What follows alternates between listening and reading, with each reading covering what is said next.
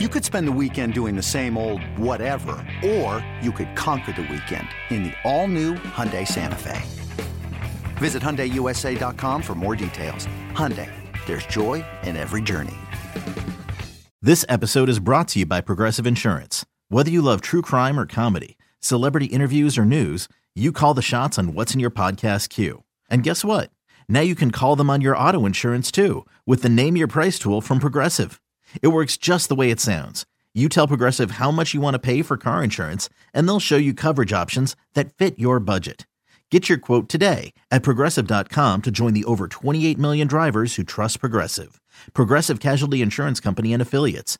Price and coverage match limited by state law. Yo, it is another edition of High Hopes as we get you set for another week of Phillies baseball. I'm James Seltzer with me as always, at least it feels that way, but this time not in studio with me. I can't look into his eyes and see what he's thinking over the phone, but with us nonetheless, Mr. Jack Fritz. Fritzy, what's up, buddy?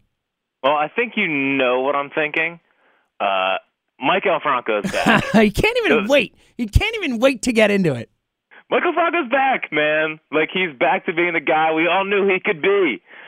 By we all, we mean you, Jack Fritz. We'll get into Franco in just a sec. Don't forget, leave reviews on iTunes. We appreciate any review we can get, ratings, reviews, all that. Obviously, we want the five star ratings, but we appreciate honesty. Tell us what you really think. Either way, just tell us what you think. They really help with iTunes and all that type of stuff, the search feature, all that good stuff. And and basically you're doing it for Jack because he might not admit it. No, he will admit it. He's obsessed with these reviews. He needs them.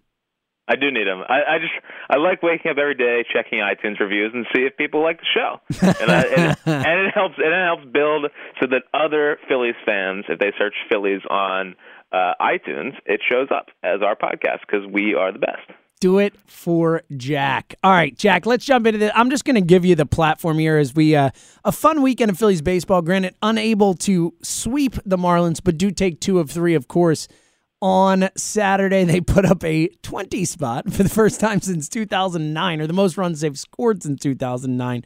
Um, we'll get into the, the, the 20 of it all in just a minute, but Maikel Franco, 10 RBIs over those two games. Just uh, yeah, he's looked great so far. Close stance Franco. I, I, I didn't want to give up on him until I made sure he sucked close stance wise. And since he's gone close stance, he is hitting more balls in the air. He's seeing the inside pitch, and once he's seeing, once the ball is in the air, like his problem last year was always that when he was smoking balls, they were all on the ground. Now that's translating to to fly balls, and the ball is jumping off of his bat. Even if even when he's popping up, it's just there's a different level of velocity off of Maikel Franco's bat. And even in the game when he had the the the home run on Friday, Thursday, Thursday, Thursday, he had a home run in that game. The at bat before he smoked another ball as well.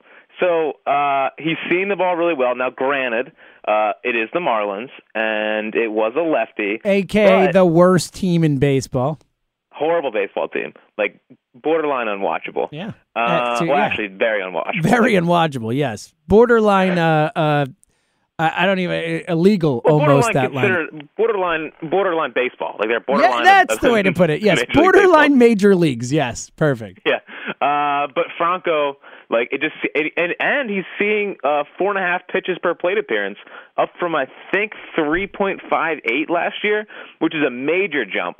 And the OBP is up way higher. If he's seeing pitches now, waiting for his pitches and attacking the pitches in his in his strike zone and his counts, I mean, he is he is going to be so valuable for this team. Yeah, look, the last point you made for me has been the biggest, and and I have. Uh, obviously not been on Maikel Franco Island with you and Joe Giglio, but uh, look, I think that what you said there is the most important thing to me. The close stance obviously is the beginning and end of it all, but the the pitches per plate appearance, the approach at the plate that has always been my biggest issue with Maikel Franco is just going up and hacking.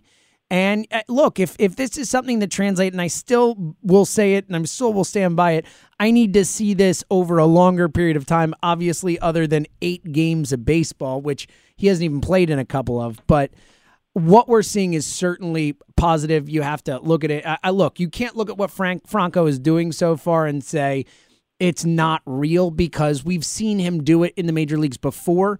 So you have to give it at least a little bit of credence. Again, Jack, I, I need to see it for a longer period of time. So, as someone who believed in Franco before the season, the close stance, you know, was was all in, as all in as anyone could possibly be on a guy who has stunk for the last two seasons. Uh, tell me why it's going to last. Uh, because listen, I think it's going to last, but I also I can't say for sure it's like he's going to be an all-star, but just the fact that it's not he's not jumping on like first pitches or jumping on like 01, 02 pitches. He's not really swinging at things outside the zone. I think all of this is encouraging signs, and the fact that it's reaping early benefits is going to make Maikel believe in it more. Like if he was closing his stance and trying to see pitches and still struggling with with making hard contact, I think he'd go back and revert to his old ways. But the fact that he's already off such a hot start with it, um, I think is a really, really, really important sign. Um, it's it's like right now is the perfect trend. Now if he if he starts to dip and he's swinging early in counts and not seeing as many pitches, like it, it's all it's all about the pitch selection for me. Like I think if he is still working counts, waiting for his pitch and ripping it, or not even ripping it, but waiting for his pitch, I think the results are going to come with that. I mean, baseball, even when you hit the ball hard, it, you fail three out of ten times, you're considered a Hall of Famer. So, but as long you as fail the seven out of ten same- times. huh? You fail. Se- I knew what you were saying. You fail seven out of ten times. Yeah, you fail seven out of ten times. successful succeed three out of whatever. yeah, exactly. So as long as as long as the process remains the same to how he's getting to his results, then I'll be fine. Uh, that's the only way it's going to keep up because right now he's kind of in that in that perfect zone. Yeah, no, I'm with you. And look, again, what we've seen so far has been extremely heartening. I love how uh, when you were talking about it before, you found ways around launch angle and exit velocity while still saying those things in a different way. I thought that was pretty impressive as well. He's really hitting the ball hard. But um, I, I think you know you're hitting on a key point here, and it's it's the approach, like we mentioned, and also it's it's really team wide. And, and I think John Mallee deserves a lot of credit for this team's offensive approach so far through eight Yep. games, leading the major leagues in pitches per plate appearance. I think that is such a crucial stat for this team moving forward, grinding through pitching staffs. And, and you know, we saw that's the type of stuff that happens, and that's what leads to a 20 run game. And obviously, you can't take too much away from one game. But I know Jack Fritz did as he was texting me nonstop that Saturday and, and almost like euphoric text, just like Jack just texting me stuff like, I'm just happy. I'm so happy right now. Talk to me about your emotions and, and what you went through on Saturday, Jack. The thing about the the thing about seeing pitches is and like working counts and whatever. Even though they they're what three and five now, eventually that stuff yields positive results. That's that's the thing you have to get over with the whole analytics thing. It's like they don't work every single time, but water always finds its level, in my opinion, and eventually, more often than not, they're going to work. Unfortunately, every single thing Gabe, Cap- Gabe Kapler has done uh, with, with the shifts and everything, uh, they, they they've all not really worked to his to his liking in the first week. Like, it was the worst possible start to the Gabe Kapler era. And I thought on Saturday they kind of released all that frustration. Everything they had preached started to, to work, to come around. Um, really, I was just so happy about Maikel. Like all, everyone who was directly affected by my brand had a really big game. I So, love like, the my- way you phrase that, like as in not that affects your brand, but that they are affected by your brand. I I, I love that. I love that phrasing. Aaron Altherr had a grand slam. Maikel had a big night. Jorge Alfaro hit an opposite field home run, 460 some feet. 440, I think. Yeah, well, I think But- one one of the two of us was a lot more excited about Alfaro than the other. I won't say who. No, I know. I was admittedly I was down, but now I think he's been criminally underrated as a as a member of this core going forward. I mean, the guy smokes the ball and has an absolute cannon behind the plate. Cannon. That play he made in the ninth inning of the twenty run game. First of all, just that he's making a hustle play like that in the in the ninth inning of a twenty to one game was awesome to see. But that play he made with the, the little dribbler and, and firing the ball to like he has a absolute cannon of an arm. There is no catcher in the league that can make that play besides him. I think you're right about that. No one has that arm. He has the best arm of any catcher in baseball. And I think he's you could super athletic for being a kind of chubby guy. Yeah, he is. I was I was so impressed by that play. And uh, like he's he he smokes the ball too. I mean, he, he uh, like the the ball he hit in the first whatever three innings that it was. Uh, I think that was like 114 miles an hour off the bat, which is just ridiculous. Uh, the guy, the guy smokes the ball off the bat, and you know everyone. I think everyone just overrates the whole defense thing. Like, sure, he may not be perfect at calling a game yet, but that takes years of experience. It does. I'm super impressed by his receiving skills so far, and eventually teams are going to realize that they can run on him. So, um, I, I was super impressed by Alfaro. Um, Abdul had a big night. Have you? Do you think, in your eyes, does Abdul look like he's been more locked in this past week than not ever before? Because we've seen Abdul streaks. No, yeah, it's a just- great point because He yeah, looks different. Yeah, we've seen the streaks. He looks like he's in those streaks, but it, it looks different. I totally agree with you. And I think that, you know, a lot of people rip Kapler for the opening day thing. I think that might a little bit of a fire underneath Odubel. I mean, he really has been locked in at the plate. He's not, we're not seeing the boneheaded stuff at all so far. He's batting, what, like 360 right now? He's hitting the ball really well. Um, obviously, a, a, a criminally small sample size, but I'm with you. I've been really impressed with the approach that Odubel has had at the plate, working his way back from 0-2 counts. Like he's looked really good so far. Fouling off a thousand pitches, which is my favorite version of Abdul. But I think I think a lot of it does come down to the the support system around him, and I think Middleton getting more involved has helped out uh, Abdul as well. Because I remember uh, a quote in the spring training. It, he was like, "Yeah, I talked to Abdul, and I say to him." Listen, man, we think you're going to be an all-star, and we want you to be an all-star. And I think Abdul, it's finally starting to set in now. We haven't seen the ridiculousness in the outfield. We haven't None. seen even even on the long home, not home run, it was off the top of the wall, but it should have been a home run if the wind wasn't blowing in. Didn't bat flip. It seems like he's just really settled in, letting the game come to him, and and it's, it's reaping the benefits. I think I think he's batting 375 with like a 450 some OBP. He's stolen a couple bags. Uh, I mean, Abdul last year pretty much put up the same numbers as the year before uh, batting wise, and the year before he's a top 80 fantasy option. Uh, and last year he dropped down to a 210 ish fantasy option. But what made the difference was him not stealing any bases last year. And I think this year they've been weirdly aggressive on the base pass. Which Acro- I'm as a all the team, way here it's for. been great. I've really enjoyed. I mean, Hoskins has a couple steals already. Carlos Santana stole home. I'm with you, Jack. And not just that, you're seeing aggressiveness going first to third. All that stuff Kapler talked about, which you know I think is is kind of what you were talking about at the beginning, Jack, in the sense that you know, the first week couldn't have gone worse for Kapler and the anal- hating analytics crowd and all that. But I- I'm 100% with you. People who've listened to the show or any show know that I'm a fan of analytics for the most part. But I, I do think that ultimately the, the, the it will level out. And more times than not, you're, you're doing things like that, like being aggressive on the base pass. More times than not, that is going to yield positive results as opposed to the, the few times it's negative results. And and I, look, I, I think it's been a, a hallmark of this team so far. It's kind of the way they play, the grinding out at bats, aggressive on the base pass. It's the exact type of stuff you want to see from a baseball team. So I, I'm really, really impressed with how the, uh, especially after you know ga- game two through whatever five, you know, people are we're questioning the offense. What's going on here? And uh, and, and like you said, I think they let a lot of that frustration out on Saturday. We'll get to Sunday in just a second, but one guy, this whole the offense getting going, one guy has continued to struggle to the point where he actually finally got sat down despite being by far the best option at the most important defensive position in the sport. JP Crawford has looked lost at the plate, Jack. Uh, look, he's still young. I'm not freaking out or anything like that, but are, are you at all worried about what we've seen or, or lack of what we've seen from Crawford? Uh, yeah, I mean it's hard not to be worried. I I just don't like how slow his bat is.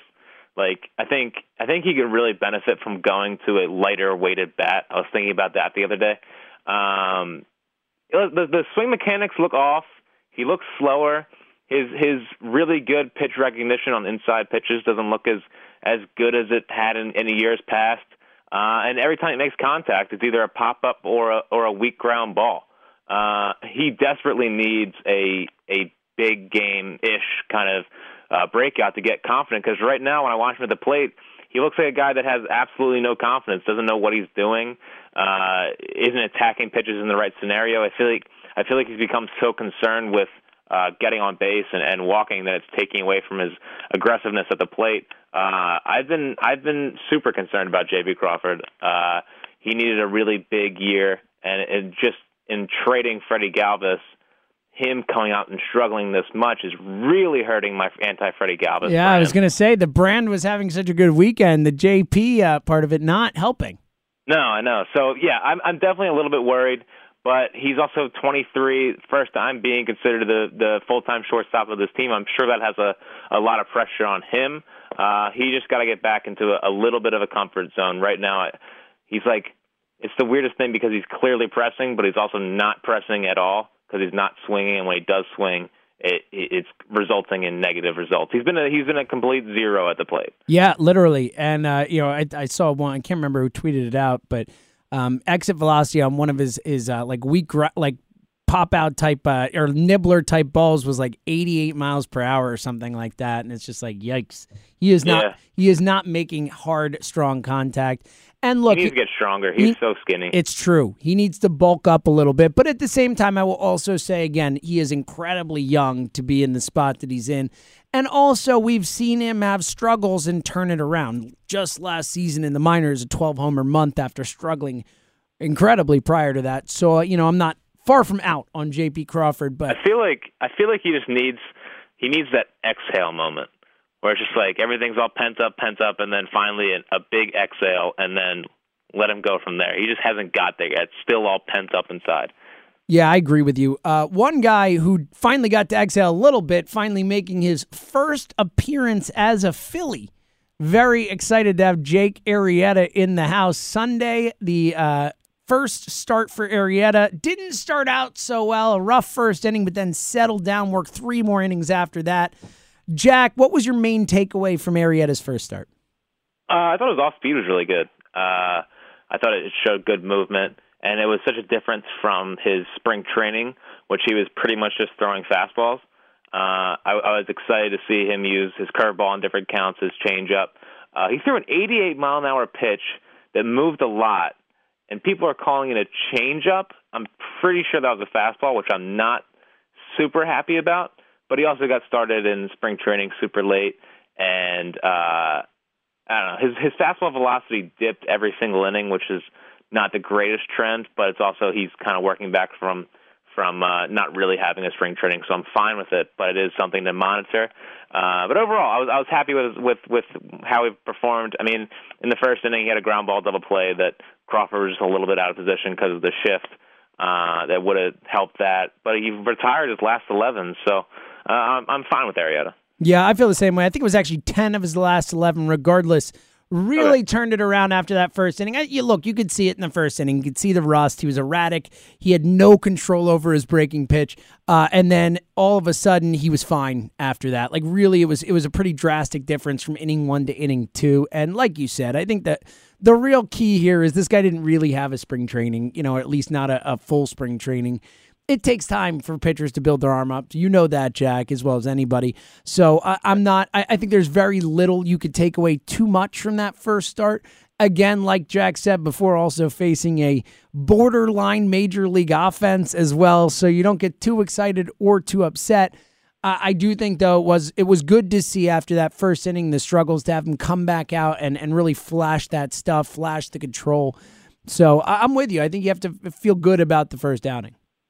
Yeah, I'm good with Arrieta. Um, now he only pitched what, like 60 pitches, 65 pitches, 70, So, 74 pitches. 74 pitches. Okay. Um, Which just to, to to ward off any of the Kapler hate, him and Gabe were on the same page with that. He said he knew exactly how many pitches he was at. Even going into the fourth inning, he knew he only had 10 pitches to work with. And he said, Don't worry, Gabe, I'll get through this inning in less. And he was able to do that. So um, just for all the how could you only pull him after 74 pitches, people? He didn't have a spring training. 74 pitches more than enough for his first start. Well, that's not enough to qualm the the the fire Of game crowd. not. Nothing is. They want blood, as they saw by the the booing again on Sunday, which is just if it if it continues tonight, I'm I'm going to lose my mind. I'm Like, not. I- It's uh, honestly, I feel embarrassed. I feel embarrassed. It's embarrassing. Yeah. It shows how stupid of a city we are. Whoa, Fritzy! Well, it does. From a baseball perspective, it shows how stupid of a city we are. I think it's a Whereas, vocal minority. It, it, but it's just it's just infuriating, dude. Like they scored 20 runs the night before. They won the, the game before that on Thursday. Just like give it a rest, man. Like just get over the fact that he pulled Nola. You booed him the first time. You booed him on the first pitching change. He gets it. Like you're not doing anything by booing him. It is so Neanderthalistic. I cannot take it anymore. It is it is downright embarrassing that they continue to boo a guy for trying something different and like it's just it's the first week of a 162 game season. It is it is not football. It is not football. You cannot well, if it were football, we would be at, through the first half of the first game of the season. All right, so chill out. I'm with you 100. percent We're not even 116 through the season yet, which is you know what football is. So they haven't even played a full football game. Not one game, and people are already yelling to fire the guy. I'm with you 100. percent The and, first boo was fine. Like, the, I agree with you, and because we knew day- it was coming, and it was like, you know what, you have that right. If you want to boo them when they're announced, fine. But other than like, But then you don't boo when you're winning three to nothing. Like it was so outrageous. You're winning the game. Nick Pivetta is coming out after pitching the best game that kid's ever pitched. And I know they changed the cheers and we're not booing Pivetta, but you're booing the manager as he go out. Just shut the hell up and cheer Pivetta as he walks off the field. I mean, I, I, I, I'm with you, Jack. I was really, really annoyed by it. and then don't boo after you win 20 to one the night before. It's a thought. And, uh, Yeah, I'm I'm with you. I, I, the whole thing's outrageous to me, and and I get it. I get people are upset and stuff, but it just look it makes us all look bad. It really does. especially because like every team in the MLB does this besides the Phillies for the last couple of years, and everyone just like I just feel like no one's really watching other baseball besides the Phillies, and they're used to them just like, hey, yeah, keep throwing. What are you at 115 pitches? Who cares? Keep going. It doesn't matter. Like baseball has changed so much since the Phillies were relevant in 2011. And I just, I just think people haven't caught up to that yet. I- think there's probably some of that in the sense that the Phillies were behind the curve with it, uh, uh, you know, to begin with, and not just that. Like the Phillies have gone from from zero to sixty in like three seconds too. You know, it kind of Yeah, went yeah. from the least analytically inclined organization in all of sports to potentially the most in their sport in a sport that has, you know, obviously we just saw the Astros and the Dodgers play in the World Series. Two of the most, if not the most, analytically inclined teams in the sport. So, yeah, Yeah. I, I, I'm with you, man. I, I I just think it was a bad look in the like after. So the next day, I went and yeah, for for you know that we do high hopes. I do Phillies today. I'm, I just type in Phillies into the Google bar and just see what the stories are, and literally every freaking story is. Phillies fans boo manager at home opener. Phillies fans boo Kapler. It's like that's all I see. It's like they won the game. They won the home opener, and it's all about how Philly fans boo this guy the first time he steps on the field in their city. Yep, it's okay though. The, eventually, they'll get over it once they start winning. Uh, it's, I it's don't know, man. I okay. think Kapler's going to be standing on the podium in a couple years holding the World Series trophy, and the booze, the, the booze will be raining down on the poor guy. Yeah, the poor guy. But I will say this: the first the first couple games, the lineup is just noticeably more fun to watch on a night in night out basis. Like when it used to get down to the eight nine range of the last couple of years, I just flipped the channel because I knew there was gonna be nothing exciting. Now you have Jorge Alfaro down there. You have you can monitor the progress of J.P. Crawford. Uh, it's just a it's just a way more entertaining product on the field.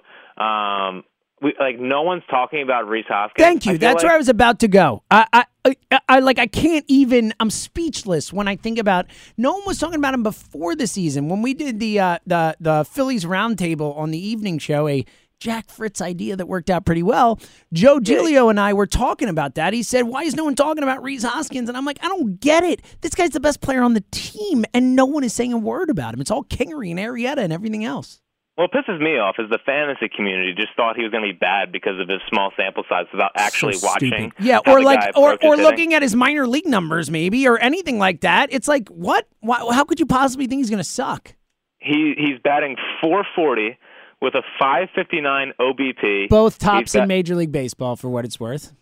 He's got a hit in every game besides one. I'm pretty sure. James, what if we have Joey Votto with power? That uh, Jack, I, like, I, uh, yeah, I, I'm with you, man. Like, I think Rhys Hoskins is a perennial All Star for a long time to come. I think he's going to be one of the better hitters in the sport for a long time to come. It's not even the like. This is another thing with Franco and and and him and Cesar and Santana is that it's the process to getting to the results. Like their process of hitting is just it's going to be hard for them to really struggle. Uh, they have a very high that, floor. Yeah, because of because of how they they approach hitting. Like having to face Cesar, Santana, and Hoskins in the first inning is just it has to be a nightmare for pitchers. Of course it is. They just go up and they force pitchers to throw good pitches. You know, you're not going to get away with with you know, you're not going to trick those guys in those spots, and and that's and it's huge. I mean, Rhys Hoskins is such a good hitter, and then you hear him talk about hitting, and he talks about all the film he watches and how you know analytical he is about going about his business, and it's just it's music to my ears. It really is, and he, every game he's doing something different. He's walking. Uh, he's just seeing like the, first innings for pitchers has to be a nightmare, and then you, you couple in Odubel who is now in that weird Odubel phase where he's just fouling off everything. Uh, and then and then you have Franco right behind him. Like it's it's a really really fun lineup. I hope JP can can get it going a little bit. Uh, what are your what are your early thoughts on Scott Kingery? It's a great question. Um, I mean, I, I don't I don't have. Uh, look, he looks like a rookie, and I think he's played pretty well so far but I don't I don't think that people expect I think a lot of people expected Scott Kingery to come up and be the best player on the team. I mean, that's yep. kind of the impression that it and that was always foolish. That was a foolish thing to think. And again, we just talked about it. The best player on the team is a guy named Rhys Hoskins, and there's no question about it. But uh, look, I think Kingery's been fine. I think he's been pretty good for a guy his age coming up and getting his first taste in the major leagues. But he hasn't been a world beater so far.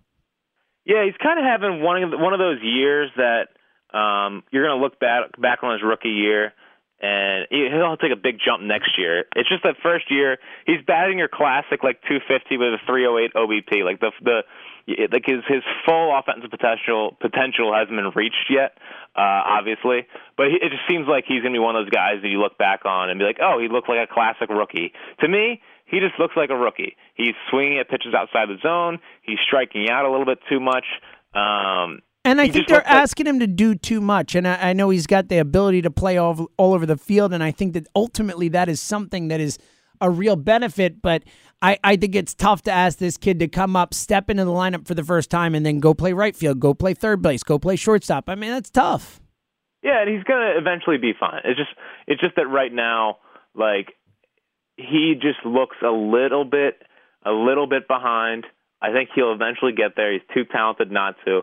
But he just kind of looks like a rookie. He doesn't look like the world beater we saw in spring training, which he was never going to be. Of course. He's going to be he's going to be great. He's I'm not saying he's not going to be great, but right now he looks like a rookie and he it's going to be tough getting him in the lineup unless it's at shortstop. Yep, this is our uh, our annual reminder. We'll do the same thing next year on April the 9th and then the following year on April the 9th in perpetuity.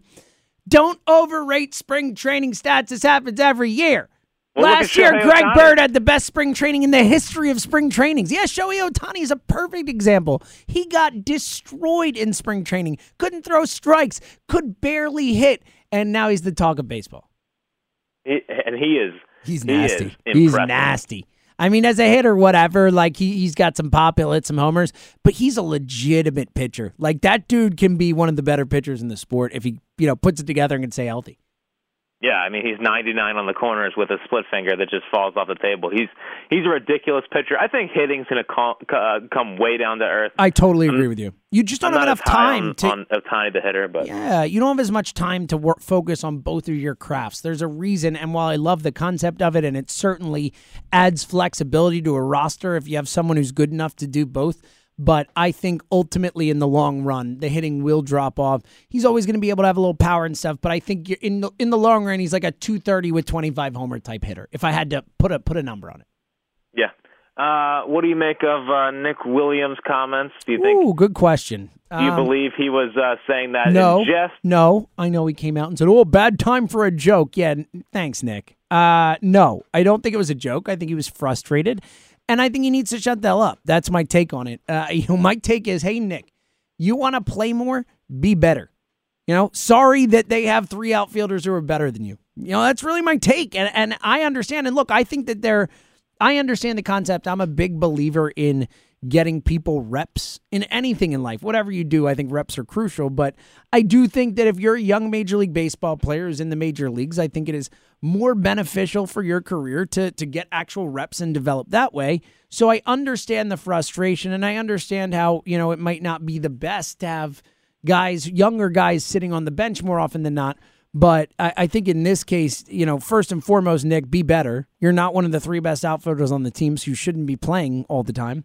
And second, I also think that you know Nick Nick needs to shut that up in that situation and keep it to himself. Uh, he gains absolutely nothing by going public with that and ripping the lineups and whatever. That does nothing for you, especially a guy who, uh, for right or wrong, has a reputation already for being a bit of a, a problem guy. You know, we saw it in the minors, we saw it in Texas. It's part of the reason Texas traded him here. We saw it when he was in the Phillies minor league system, the issues with his manager, all that type of stuff. So for me, I, I was it bothered me probably more than it should. I don't think he was joking. I understand where he's coming from, but he needs to shut up. Yeah, it bothered me more because it was the first week of the season, and just saying that is, especially with the climate of, of Philadelphia around Kapler now, makes makes Kapler look even worse because then it's going to be the well, is he losing the locker room stories and well, especially and when that. you couple it with the Heyman thing with the anonymous player thing. It's it, yes, I'm with you 100 percent on that front. Well, anonymous is a weird way to spell Pat Neshek. But... I agree with you. I, I, if I had to bet my life, I would bet it on it being Pat Neshek who said that. Pat Neshek is a rat. Um, it, it was just a really annoying timing. Uh, it's it's a very selfish. This is about me. Thing. It was very Okafor of him. It was very it was very ah. Jahlil Okafor. Uh, it was annoying. I was annoyed by it because like you just you handle that in clubhouse. Listen, if you don't know why you're not playing, go talk to the manager. Like don't don't go complain to the media. It just it just it just shows it's all about you. You don't care about the team.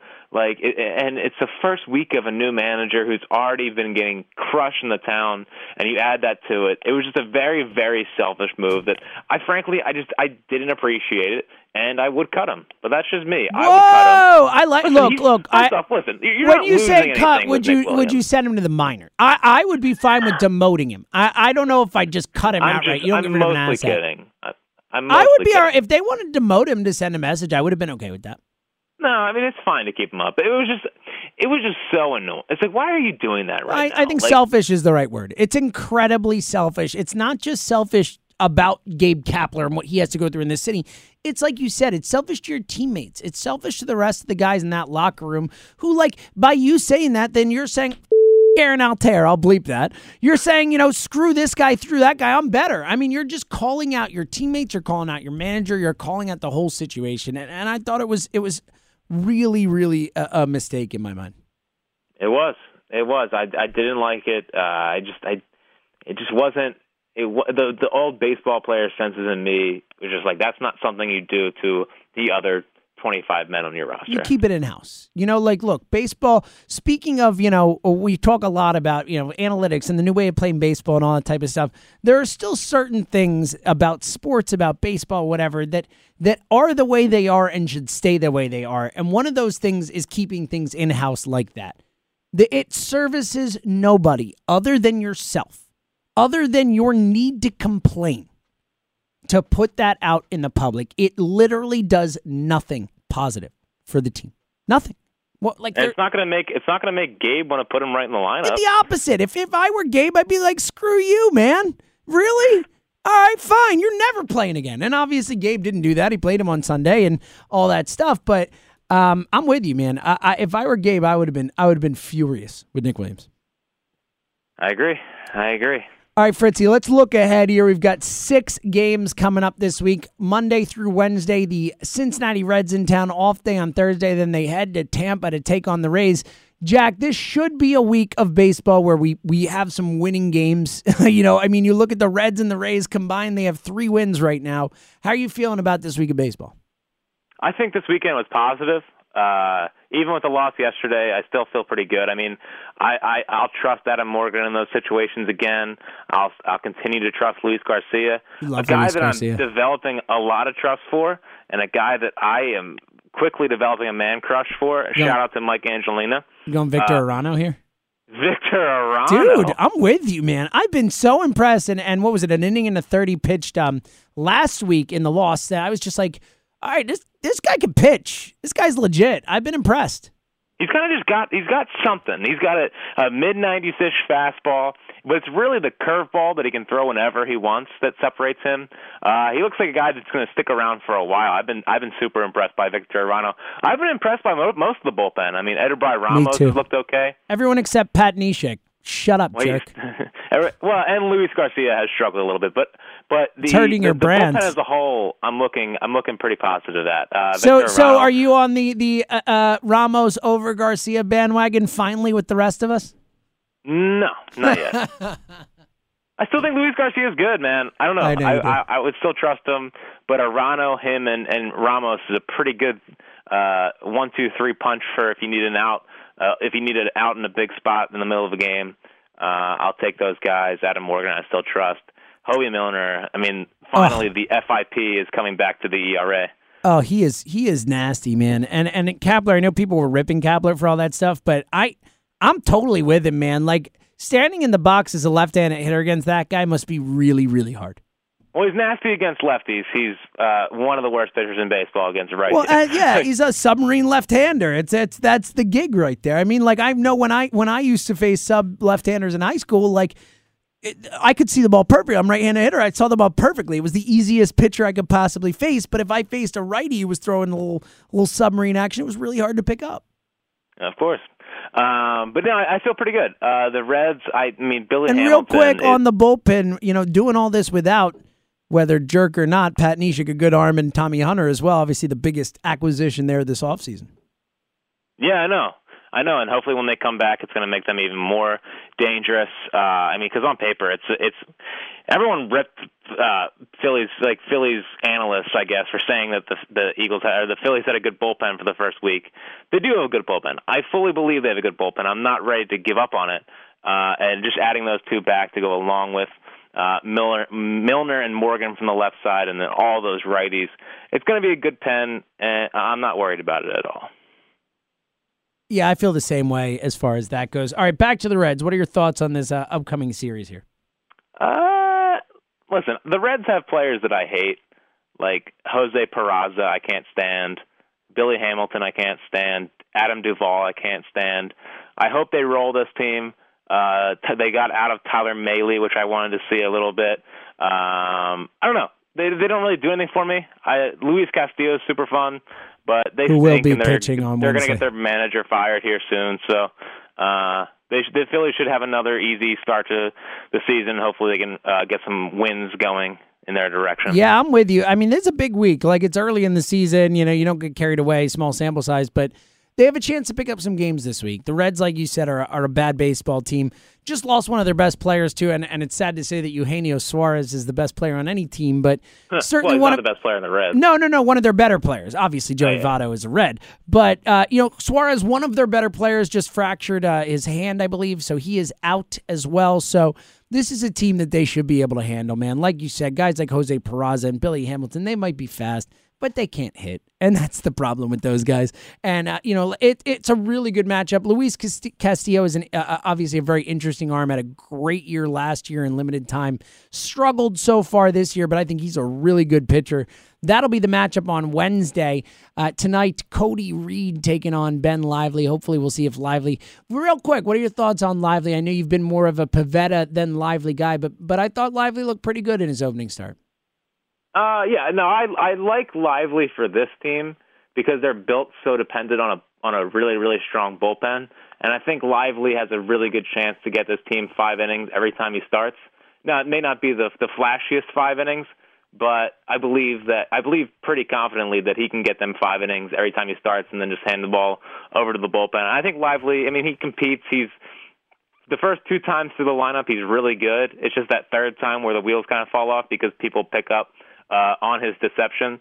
So uh, I, the first two times through the lineup, I, I'm confident that usually gets you around the fifth inning before the bullpen can come in. Uh, I like Lively as a fifth starter. Yep. Yeah, I feel the same way. I've been I've been more impressed with Lively than I expected to. I wasn't a huge Lively guy coming into the season, but uh, yeah, I thought he looked really good against the Mets, so I'll be interested to see if he can continue that. Uh, Aaron Nola versus Homer Bailey. Homer Bailey's still getting paid, which is crazy to think about. That's tomorrow. Unbelievable. He sucks so that guy's much. making $20 million this year or whatever. It is so great. And then uh, Wednesday, a, uh, the Jack Fritz special is Nick Pivetta taking on Luis Castillo. That's going to be a, a fun matchup there. And then again, the Rays, the Rays, the uh, I believe the worst team in baseball, certainly one of the only teams with one win, if not the only team. So there's a real chance. There are six games this week that the Phillies could win. And look, if they win four of them, they're back at 500. If they can win five or six of them, all of a sudden we're over 500 heading into uh, the rest of April, which is still a pretty easy schedule as well. Fritz, any final thoughts before we get out of here? I'm going to be inconsolable on Wednesday evening. Nick Pivetta versus Luis Castillo is like is like it's my Super Bowl. I know. That's why I said it. It's it's like so it's so you. This is the Jack Fritz game. Oh my God, Luis Castillo, aka uh, I don't know. I was going to say Pedro, but that's too much. That's He's too much. A, a better Yordano Ventura. Ooh, That's what I'll say about I Luis think that's fair. I think that's a good a good way to put it. Look, Luis Castillo is nasty, and he has He not started off the season great, but he's going to be good, and that's a tough matchup. And look, Cody Reed was a high ranked prospect. I'm not a huge Cody Reed guy, but he's okay. Um, Homer Bailey sucks. So I, I'm with you. I think there's a big series here. I, I you want to see the Phillies have to win two of this series. Preferably, they can sweep the Reds at home before heading to Tampa. Either way, a, a sweep. A sweep is in store. They're going to sweep the Reds. Pivetta, Pivetta, if he puts together two straight good starts, I mean, I'm already pretty insufferable. But the, the Nick Pivetta brand will be so hot if he has two straight, two straight good starts against bad teams. So now I'm hoping the Phillies win that one 10 to 9. I don't know if I can handle insufferable. Man, Fritz. Pivetta was so good against the Marlins. He was against the Marlins, but he was so good. I'm Like, with you. like, here's the thing: Velasquez, his numbers look good, but he didn't pitch that well. he pitched didn't- like crap. He was if they didn't take score five runs in the bottom of the first, he would have given up five in the next inning. Like he he felt comfortable because he had a big lead. That was it. right. The difference between Pivetta's start and Velasquez's start, even though they had similar numbers, it was drastically different. Uh, like polar opposites in my mind. Pivetta uh, uh, Pivetta looked great, man, and, and the Marlins stink, but real swing and miss stuff. Nine strikeouts and five and two thirds. Very very impressed with Pivetta. Excited to see what can happen there. My final thought is Phillies baseball. That's all I got. There's nothing else in this head. That's how much I care about this. All I care about is Phillies baseball. My final thought is Jack Fritz is right. The Phillies are going to sweep the Reds. We're going to be back to talk to you about it. We'll be back uh, uh, Thursday, I believe, Thursday or Friday with another show. We'll get John Marks involved. Um, and again, big week here for Phillies baseball. It's exciting. I, really do think they sweep the Reds here, at least at the worst, take two of three and then head down to Tampa. But we'll be back to talk about all of it. For Jack Fritz, I am James Seltzer. Coming back later this week with another episode. It's John Marks. Maybe will be in your ears as well. So again, thank you for listening to High Hopes. Talk to you soon. It's blazing hot outside. You get in your car to turn on the AC to get cold air pumping, but it blows hot air out. This issue is commonly caused by low refrigerant due to leaks in the AC system. You want an easy, all-in-one solution that will restore the cold air in no time. AC Pro Recharge Kits. Make restoring cold air easy for even those with zero DIY experience in less than 10 minutes. Save time and money versus going to a shop by picking up an AC Pro Recharge Kit today. Be a pro with AC Pro.